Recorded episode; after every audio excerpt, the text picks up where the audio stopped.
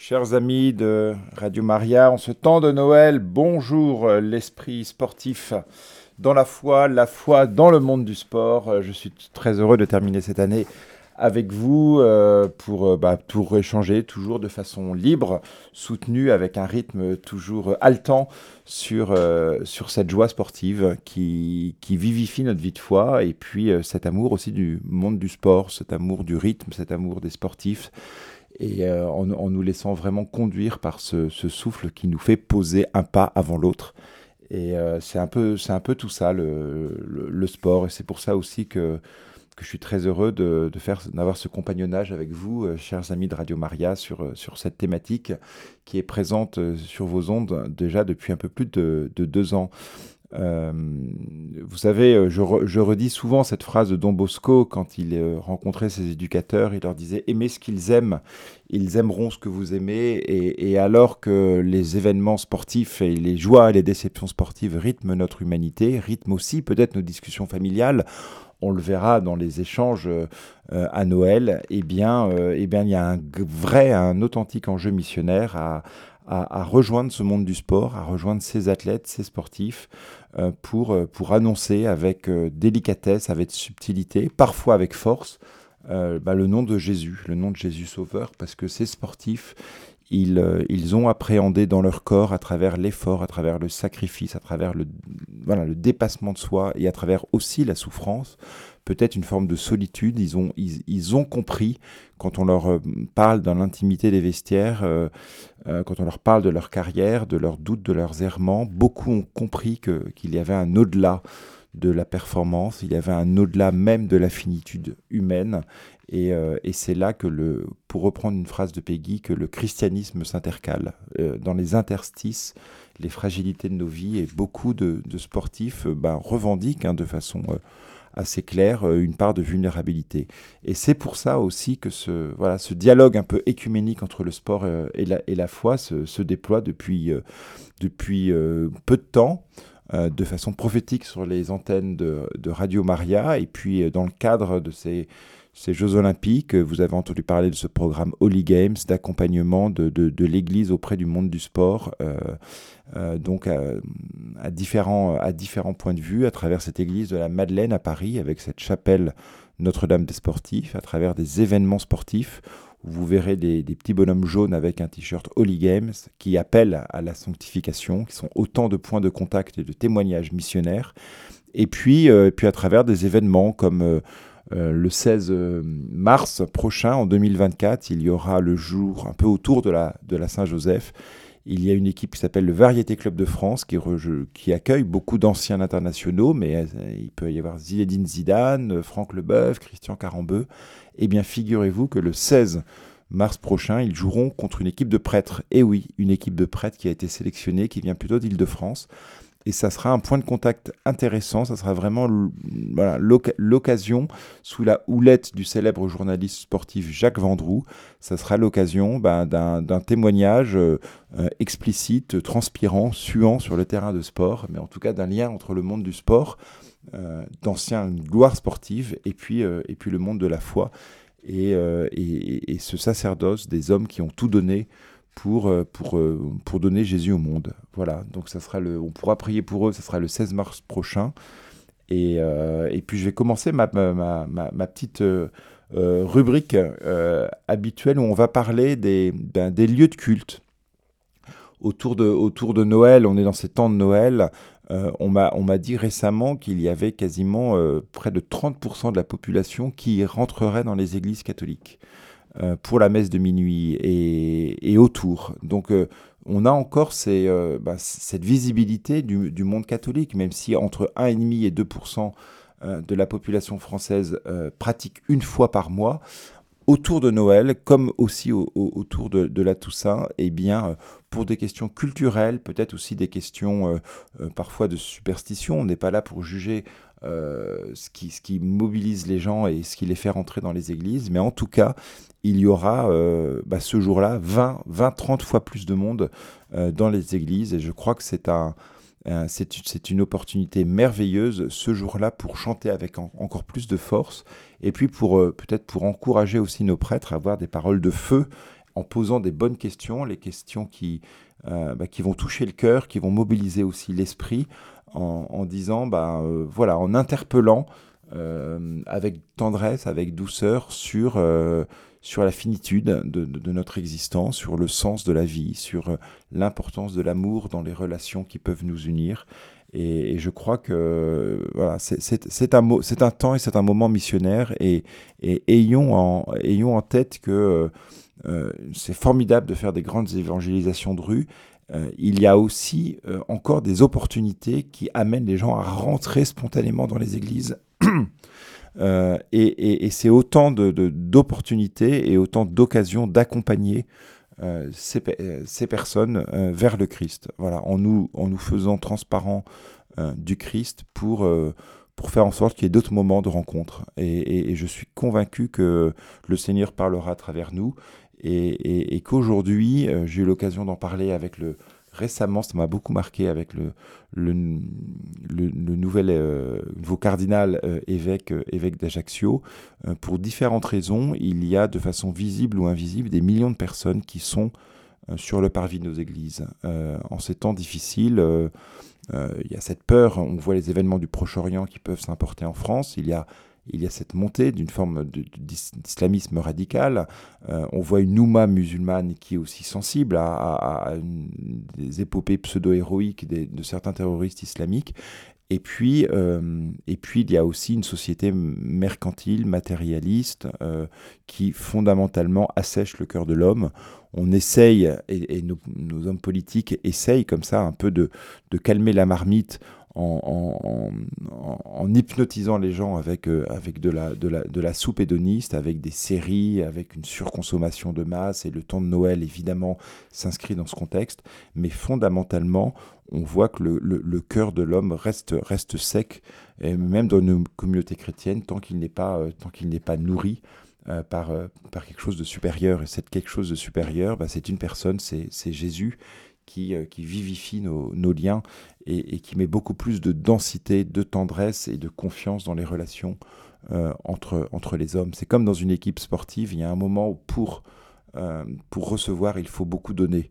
Et, euh, et récemment, j'étais au Stade français et il y a eu un, très beau match, un match très âpre contre une équipe anglaise et, et, il y a eu une passe décisive et on a vu, j'ai vu vraiment sur le terrain, j'étais à 50 mètres, euh, celui qui a fait la passe, celui qui, qui, qui, est, passé entre ces deux joueurs anglais pour euh, passer ses bras et, faire cette offrande de la balle à l'ailier, eh bien, il a bondi de joie, il, a vraiment partagé, il a surabondé au bonheur de l'autre. Et, je crois que dans nos liens en société, dans ce temps de Noël où on va se retrouver en famille, euh, essayons, ayons cet esprit un peu chevaleresque de celui qui fera cette passe, qui va s'oublier lui-même pour contribuer au, bonheur de l'autre. C'est tout ce que je, nous, souhaite.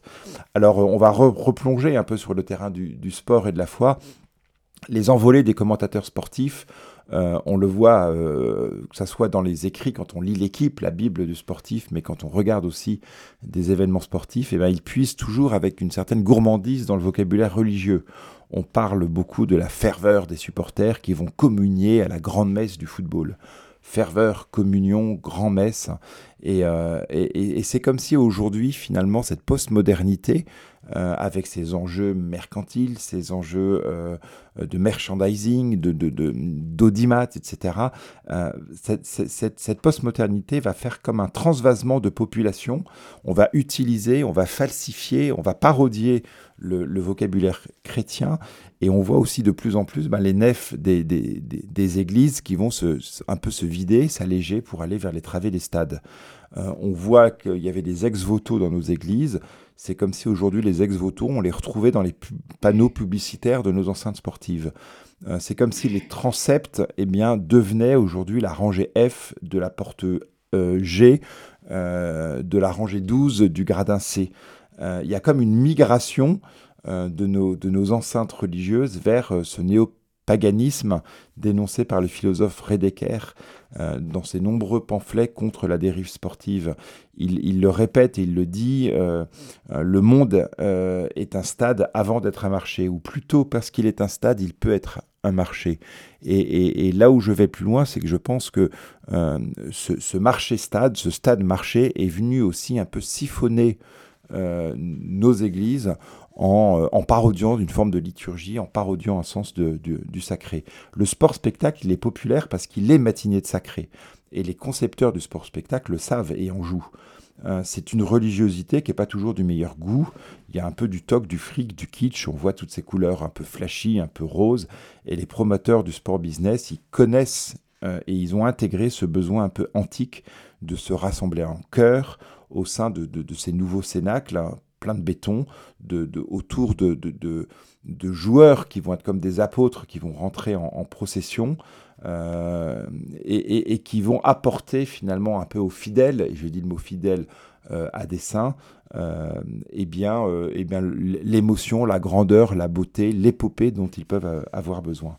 Le stade est comme devenu un temple pour y célébrer bah, la liturgie sportive c'est le lieu du jeu, c'est un espace séparé avec ses codes et ses rites. C'est comme une zone franche entre le sacré et le profane. L'ancien euh, président du club de Toulon, euh, Mourad Boudjelal, j'ai eu un jour l'occasion de le rencontrer, il livrait son secret et il disait la chose suivante. La différence avec les autres clubs, c'est qu'ici à Toulon, ce n'est pas un stade que nous avons, c'est une église. Et il, dit cette chose-là, et on ne quitte pas une église comme cela. C'est-à-dire qu'il a compris que les supporters devaient être des fidèles. Il a compris le besoin populaire de se regrouper autour de son clocher. Il a saisi l'attachement aux traditions populaires. Et ça, c'est une tradition populaire très forte autour de ce stade Mayol. Il le disait, reprenant un peu la phrase de, Blondin, le stade est une cathédrale de vent. Il, a compris qu'il fallait euh, de l'émotion, et cette émotion se, transmet et se vit par une mémoire partagée. Celle d'ouvrir le match par l'hymne local, repris en chœur par la foule. Il s'appelle le pilou pilou.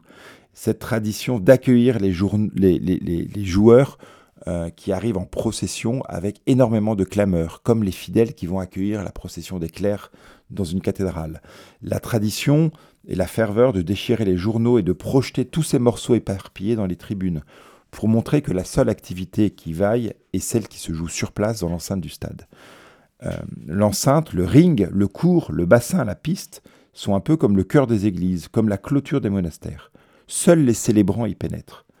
Les célébrants, ce sont les athlètes, les juges, les liturges, les prêtres, tous ceux qui se préparent au sacrifice dans l'intimité du vestiaire, dans l'intimité de la sacristie. Les jeunes ramasseurs de balles s'agitent le long du terrain, comme les clercs circulent autour de l'autel. Comme les grands enfants de cœur, ils ont été initiés, ils ont été élus pour servir à cette grande liturgie. Dans le sport comme dans la pratique religieuse, en de grandes occasions, la foule se presse pour assister aux rituels des grandes cérémonies. Les cathédrales, les stades, les arènes géantes accueillent ce peuple qui fait corps et se retrouve lorsque tous les calendriers liturgiques les y convoquent.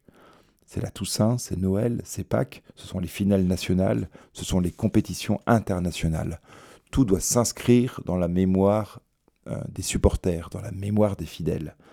Et dans tous les cas, quand on est dans l'espace du sacré, quand on assiste à cette liturgie sportive ou à cette liturgie religieuse, eh bien, il y a une musique qui nous élève le cœur, qui nous élève l'âme. Et dans les stades, on a les baffles hein, de l'enceinte qui nous délivrent euh, en quelque sorte leur cantique. Et puis, euh, et les fidèles, bah, les supporters vont s'époumoner. Et il y a les connaisseurs les plus fervents qui vont, euh, eux, peut-être être moins dans cette ambiance des méga church ou des grands stades, mais qui vont être plus dans la routine hebdomadaire des rassemblements un peu plus frugaux et spartiates, plus intimistes, c'est le fidèle qui va dans la petite église, ou bien le sportif du dimanche dans une petite ville de province qui va dans le stade municipal défraîchi. Il y a un esprit beaucoup plus champêtre et enraciné. On est loin du bruit et de la fureur des méga church ou, euh, ou des, grands stades, du Stade de France.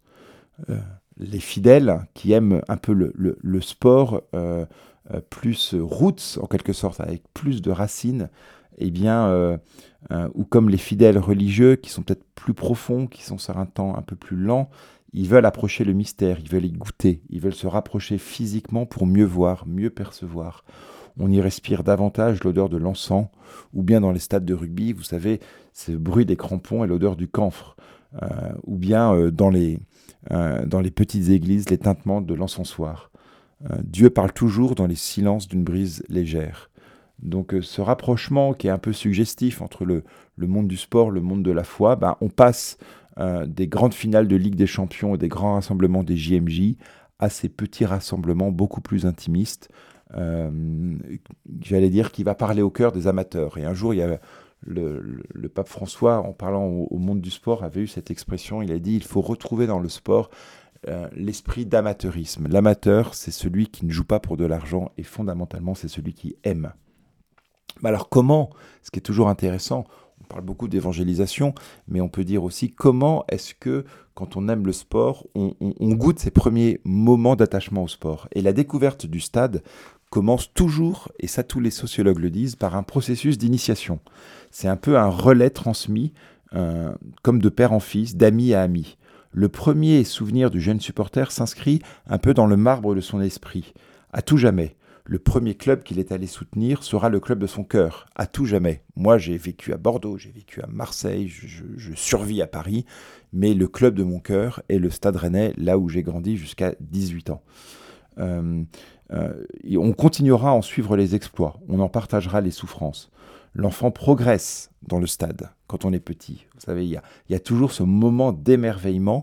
Et quand on rencontre des nouveaux convertis, c'est assez intéressant. Nous, on baigne dans le monde de la foi, mais le nouveau converti va souvent nous parler de, euh, sa découverte d'une liturgie, que ce soit dans un monastère ou dans une très belle liturgie, et il va, il va goûter à énormément de, choses. Euh, ça, va être, ça va être le bruit, ça va être le bruit de l'orgue, ça va être l'entrée des prêtres, ça va être le tintement d'un, euh, le, tintement au moment de l'élévation, de, voilà, des clochettes. Euh, euh, et parfois, nous, on, connaît tellement qu'on ne le comprend pas, on ne le voit pas. Mais, mais ce sacré, il rentre comme ça dans notre corps, notre esprit, notre âme, avec tous nos sens qui sont sollicités. Quand un enfant découvre le, le, stade pour la première fois, il, va progresser doucement.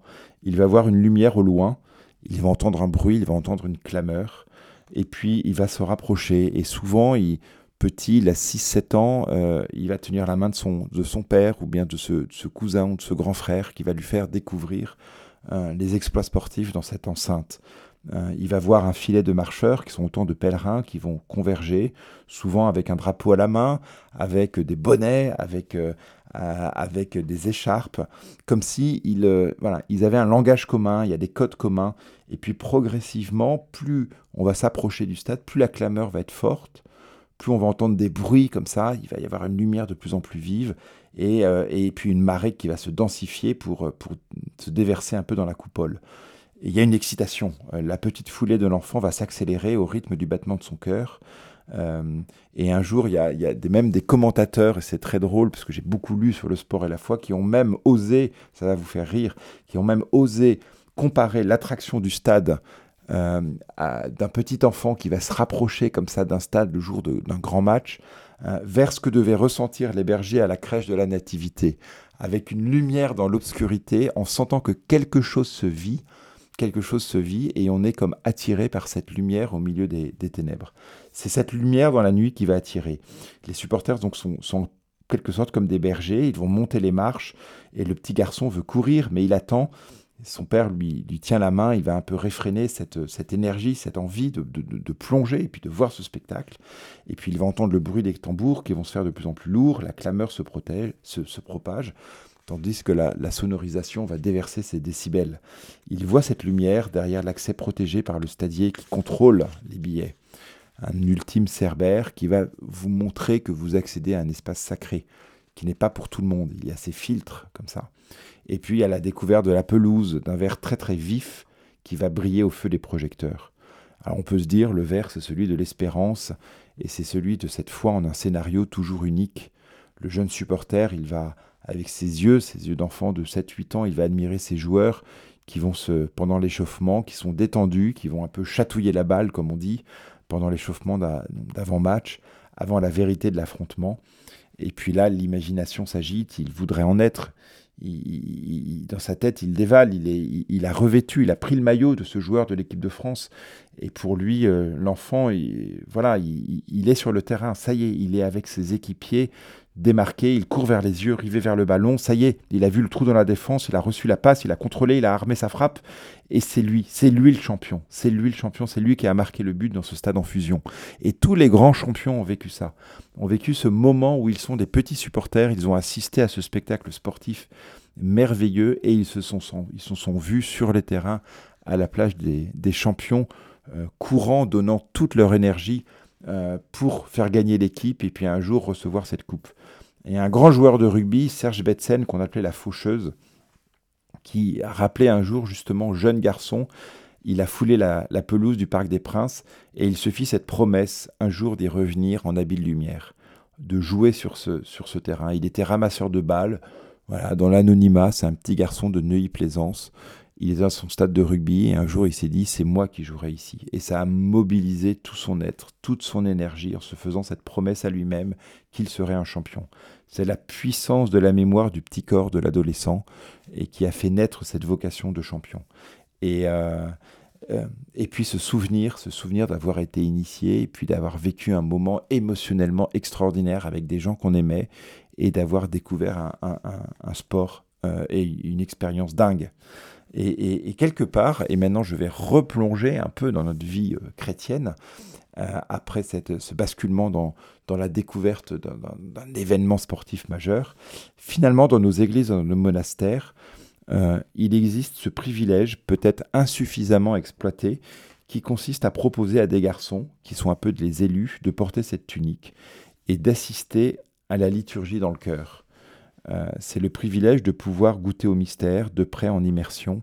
C'est le privilège d'un petit garçon de pouvoir parler avec le célébrant, d'accéder à la sacristie avant la messe, le privilège d'aller là où sa maman, même sa maman, ne peut se rendre, ce privilège de l'enfant de revêtir le maillot du match, ça va être son aube de servant d'hôtel, ce privilège pour euh, cet enfant de cœur, cet, élu, euh, bah, de porter le cordon comme un judo porte sa ceinture du kimono, ce privilège et cette élection d'être peut-être un jour, quand on est dans un monastère, être invité à déjeuner à la table des moines. Et ce privilège, enfin, et je l'ai vécu, de, pouvoir se rapprocher de l'autel, d'encenser le Saint-Sacrement, ce privilège et ce service de pouvoir, à partir du cœur, d'aider à la, prière des fidèles. Et je me souviens jeune, on était un groupe comme ça d'amis, turbulents, on aimait énormément euh, le sport, on arrivait souvent dans le cadre de retraite, les genoux écorchés.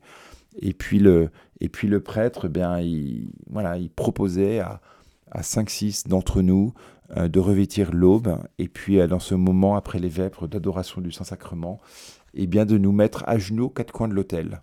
Et puis il nous disait, vous êtes, euh, vous êtes proche du roi des rois, vous êtes au cœur de la célébration de, de, ce mystère, et, et, nous devons nous rapprocher du Seigneur. Et ça, euh, je me souviens, on se rapprochait euh, du Saint-Sacrement, on avait ses genoux un peu calés dans le marbre euh, de l'escalier, et, puis ça nous a aussi fait participer par anticipation au, miracle eucharistique quand nous-mêmes, après avoir adoré le Saint-Sacrement dans l'hostie, dans, dans l'ostensoir, merveilleux objet, et eh bien se dire que nous recevons Jésus dans la Sainte Eucharistie et nous devenons nous-mêmes ce tabernacle euh, personne sacrée et doublement sacrée parce que nous accueillons en plus euh, Jésus physiquement, euh, eh bien tous ces, temps un peu de, voilà, de, proximité avec le, le, sacré, j'ai fait cette, voilà, cette, un peu ce développement sur, sur l'âme de l'enfant qui, qui rentre dans le stade,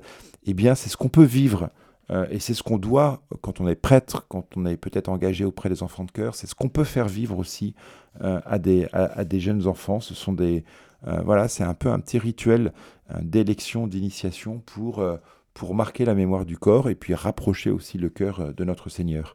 Arsène Wenger, qui aujourd'hui s'occupe du développement international du sport au sein de la FIFA, de la Fédération internationale, il rappelait que le football en Angleterre, il a été l'entraîneur mythique euh, d'Arsenal pendant plus de 30 ans. Il disait c'est c'est un vrai euh, c'est une vraie tradition locale c'est presque un, un, un, vrai produit local il disait la chose suivante la fidélité du supporter à son club se vit comme un baptême un acte de foi durant toute une vie. Et là encore, il pioche un peu dans le, dans le vocabulaire euh, religieux, mais il se vit comme un baptême. Donc c'est ce moment un peu d'initiation et un acte de foi durant toute une vie. C'est-à-dire cet acte de foi, eh bien, il se travaille.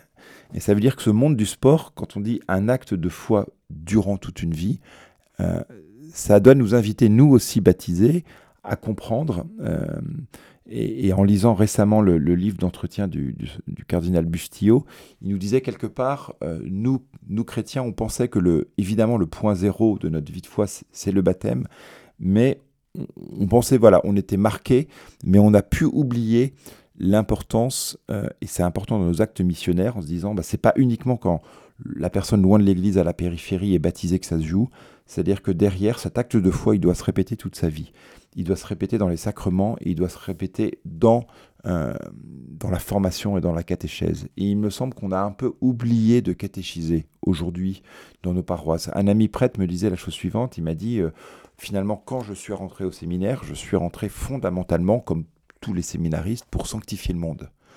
Et, vous savez que l'évêque, comme quelque part les prêtres, il a trois, trois il a trois devoirs. Le premier devoir, bah, c'est de sanctifier. Le deuxième devoir, c'est sa mission, c'est d'enseigner. Le troisième, de gouverner. Et cet ami prêtre me disait, ben moi j'ai réalisé que je suis, j'ai donné ma vie au Seigneur pour sanctifier, et aujourd'hui je ne fais plus que gouverner. Euh, j'administre en quelque sorte ma, ma, ma, paroisse. Et, du coup, il a, ce prêtre-là, voyant que c'était un peu desséchant et épuisant, il a un peu basculé et, il a fait deux petits changements dans sa vie de prêtre. La première chose, c'est qu'il a réalisé que ses prêtres, ses, fidèles ne le voyaient plus prier. Et donc il a décidé avant la messe de proposer, euh, d'abord tous les matins en semaine, il y a une demi-heure d'adoration, et il adore le Saint-Sacrement devant et avec ses fidèles, comme un père de famille aujourd'hui doit prier en famille devant et avec ses enfants et pour ses enfants. Et puis avant la messe dominicale, eh bien, il a ses fidèles le, euh, prient avec lui. Euh, et, il est là en prière au pied de l'autel et il prie pour la messe, il prie pour ses fidèles. Et il travaille quelque part sa, vie de prière. Il n'est pas dans euh, la célébration mécanique euh, des sacrements, mais il va montrer que la prière irrigue sa vie de foi. Et il va le montrer par son incarnation, en étant à genoux. et il dit, hein, il témoigne prier pour ses fidèles, avec ses fidèles, devant ses fidèles. Et la deuxième chose, euh, ce prêtre m'a dit, bah, j'ai repris des heures de catéchisme.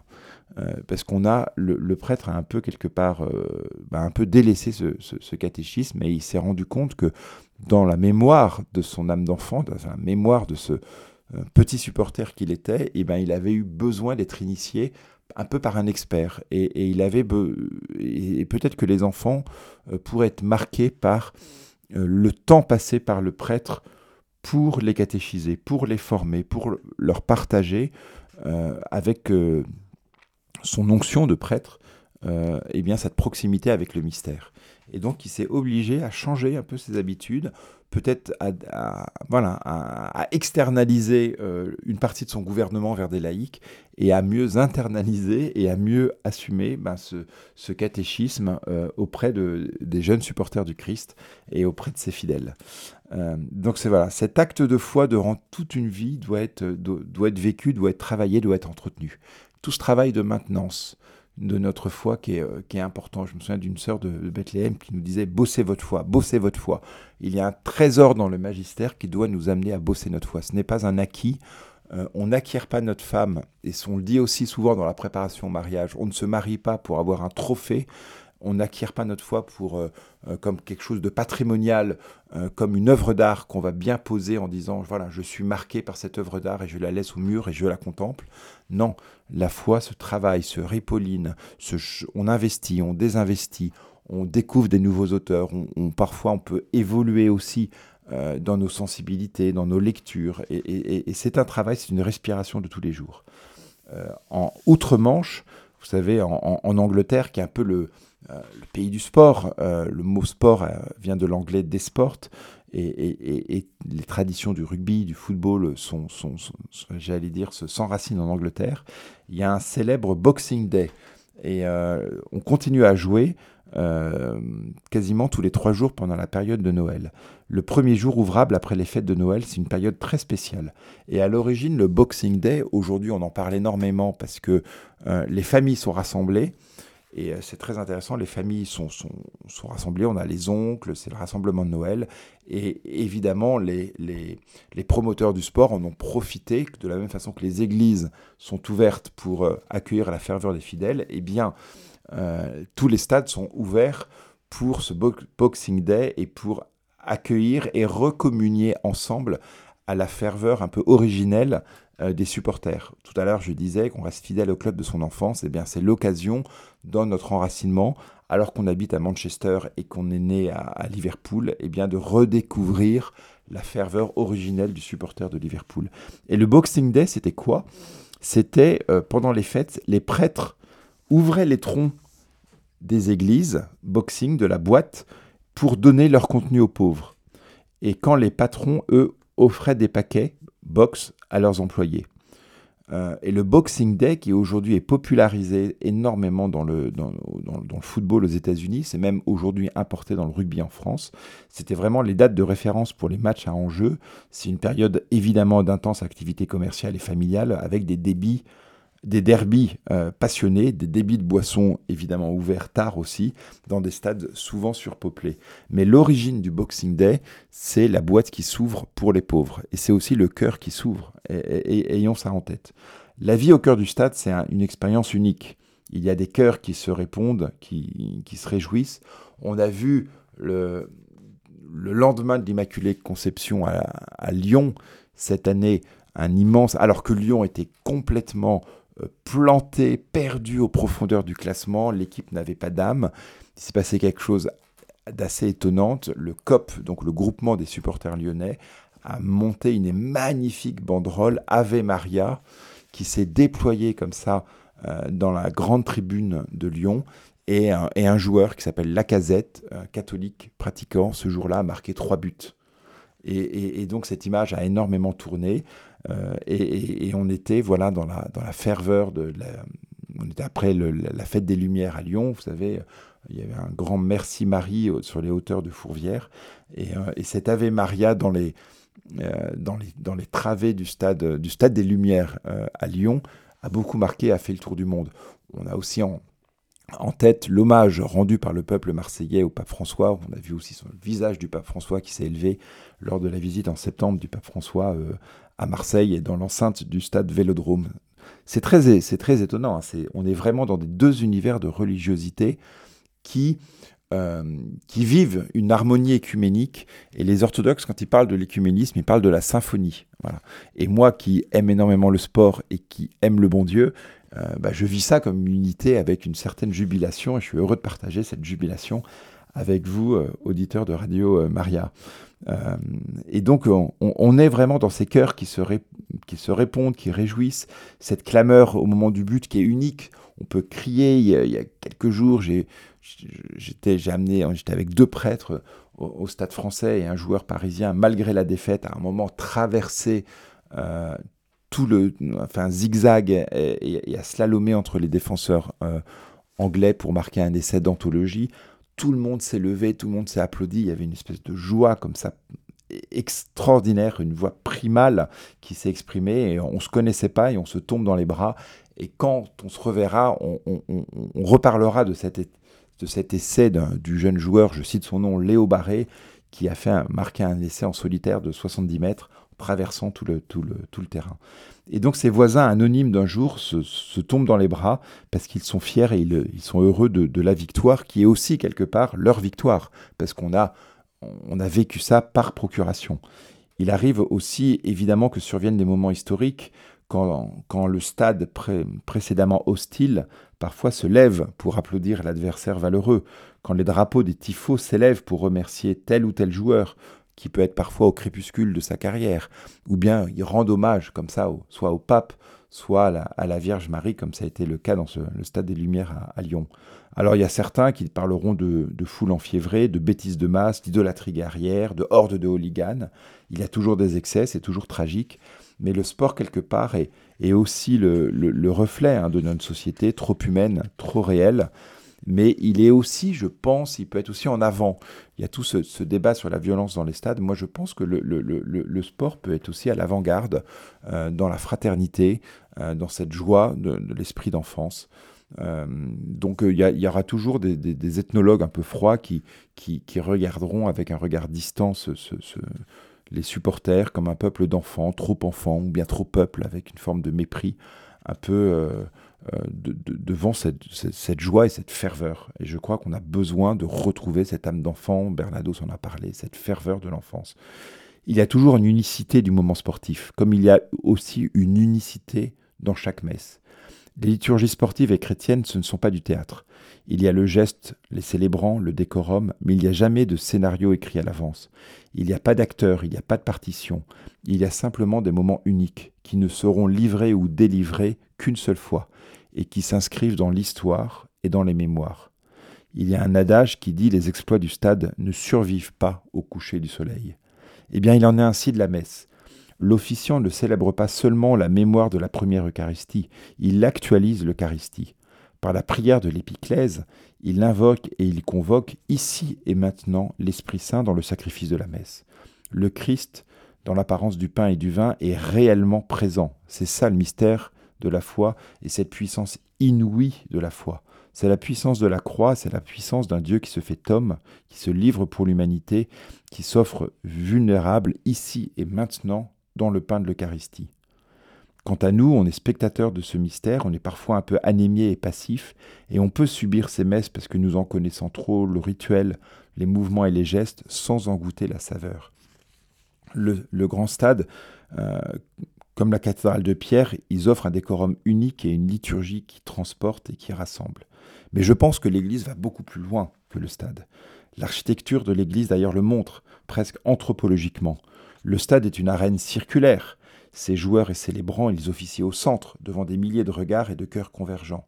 Quelque part, on y célèbre l'humanité, l'homme, son centre, parfois même son nombril. Après les réjouissances, le lieu se vide et il se désacralise.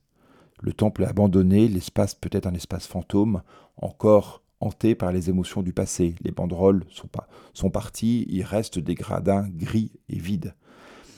Imaginez son mouvement naturel, finalement un stade est rond, une aréna c'est ronde, il tourne sur son axe, il se célèbre. C'est comme si la vitesse se transformait en toupie. C'est la métaphore d'une société de la vitesse dont les mouvements centrifuges finalement éjectent en quelque sorte les plus légers. Le, stade comme une toupie, comme une soucoupe volante, en tournant de plus en plus vite, c'est comme la vision d'une société du progrès qui célèbre son ventre, qui célèbre son centre, qui pèse un peu sa panse d'une société du déchet qui aussi peut purger et qui peut expulser la géographie d'une église, elle est tout autre. C'est pour ça que les, églises dans les années 70, comme ça, centrées autour du nombril, n'ont pas beaucoup de sens. L'église est un vaisseau tourné vers l'Orient. La proue du navire, elle accueille le soleil levant, la lumière du ressuscité. Elle avance et elle héberge notre humanité pour la célébrer, mais surtout pour la transformer. Saint Maxime le confesseur rappelle que l'architecture d'une église représente un corps humain le sanctuaire, l'espace du prêtre, en est la tête. Le transept, l'espace de la diaconie, représente le cou et les bras. Et la nef, l'espace des fidèles laïcs, en est le corps. Nous sommes décentrés. La nef nous invite à prendre la mer pour communier au mystère. Et surtout, elle nous éloigne de nos références humaines trop humaines, quand la, la terre crie vers le ciel pour que le ciel rejoigne la terre. Guy Noves, qui est un grand entraîneur du club de Toulouse, disait qu'au rugby, il n'y a pas de passagers, il n'y a qu'un équipage. Et l'Église est aussi cet équipage. L'Église est un, pauvre équipage de rescapés, de baptisés, de chercheurs de Dieu, de bras cassés.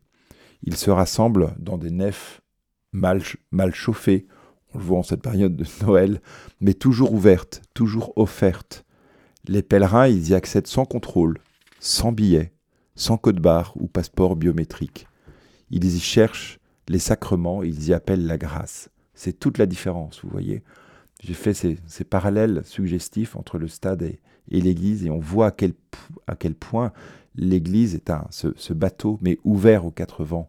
Il n'y aura jamais ce contrôle. L'Église est toujours, toujours ouverte aux mendiants et il y a toujours cette, tradition de, de l'hospitalité monastique, de l'hospitalité eucharistique, hein, j'ose le dire. C'est pour ça que tous les débats autour de, de, vouloir faire payer l'entrée de nos églises, il ne faut pas lâcher là-dessus. L'Église est toujours un lieu d'hospitalité et de gratuité. L'Église aussi est un mystère de communion, communion des lieux, communion des saints. L'Église constitue toujours une zone franche singulière, une zone de don et non pas une zone de droit, où prévaut une, une règle unique et inédite, celle de l'amour inconditionnel et nous cherchons cet espace et nous aspirons à ce mystère. Et comme je le dis et redis, je suis convaincu, et je, le dis avec vraiment le regard de la foi, que des millions de nos concitoyens sont sur le parvis de nos églises. Saint Augustin a beaucoup cherché. Il disait la chose suivante Mon Dieu, je, ne te cherchais, je ne te trouvais pas en dehors de moi parce que je te cherchais mal. Je te cherchais en dehors, mais tu étais en dedans de moi je pense que dans la frénésie des stades, dans la ferveur de, nos liturgies, dans la fraîcheur de nos églises, nous cherchons encore, nous sommes attirés vers la lumière avec nos âmes d'enfants, parce que fondamentalement, nous voulons Dieu. Nous voulons Dieu et je crois que c'est euh, euh, ce qui caractérise cette humanité. Nous en, sommes en quête de, nous sommes en quête de consolation et nous sommes en, en, quête de lien. Euh, voilà. Euh, et, et, je, vais, je vais terminer euh, un, peu cette, méditation, mais bien euh, par cette porte ouverte. nous sommes les chercheurs du Christ pour, chercher le Christ. La puissance anthropologique du sport conduit l'humanité à une route qui, bien vite finalement se sépare en deux. Il y a cette voie du Christ escarpée, une voie de croix et de foi. Cette route vers le Christ, elle est sinueuse, elle est râpeuse, mais elle est aussi un chemin de, de, de, de joie, nous le croyons. Elle est celle d'une humanité qui reconnaît sa finitude, qui transforme le monde en se laissant transformer. Elle est celle d'une humanité sportive euh, qui transpire, qui met un, pas avant l'autre, qui unit et qui s'oublie, qui se donne et qui se dépasse pour la gloire d'un Dieu incarné qui rejoint cette humanité vraiment dans, tout ce qu'elle est. Et puis à côté, il y, a, cette voix de l'homme mue par la tentation de la gloire, tendue par le, vers le progrès, au-delà de l'homme, mais pour l'homme. ce chemin est celui d'une démesure euh, similaire à celle de la tour de Babel, construite autour d'une humanité augmentée par la foi en sa propre démesure, par la célébration d'une puissance vitale ordonnée à sa propre fin. Et je le dis avec d'autant plus de, hein, force et de clameur qu'il y a des lois aujourd'hui euh, contre, euh, contre la vie humaine qui se préparent, lois euthanasiques, où on voudrait euh, ou, loi d'avortement où on voudrait quelque part non pas unir, mais externaliser la vulnérabilité de l'homme, externaliser la souffrance, comme on externalise, vous savez, des business pour les rendre plus rentables. C'est ça. Et on a peur de cette souffrance, on a peur de ce risque qui appelle le lien et la solidarité, et donc on l'évacue. On l'évacue et on se donne bonne conscience, comme, euh, comme le pape le disait, il y a des tueurs en, en gants blancs. Euh, il y, a, comme un, match en quelque sorte entre deux protagonistes célèbres, entre Dostoïevski et Nietzsche.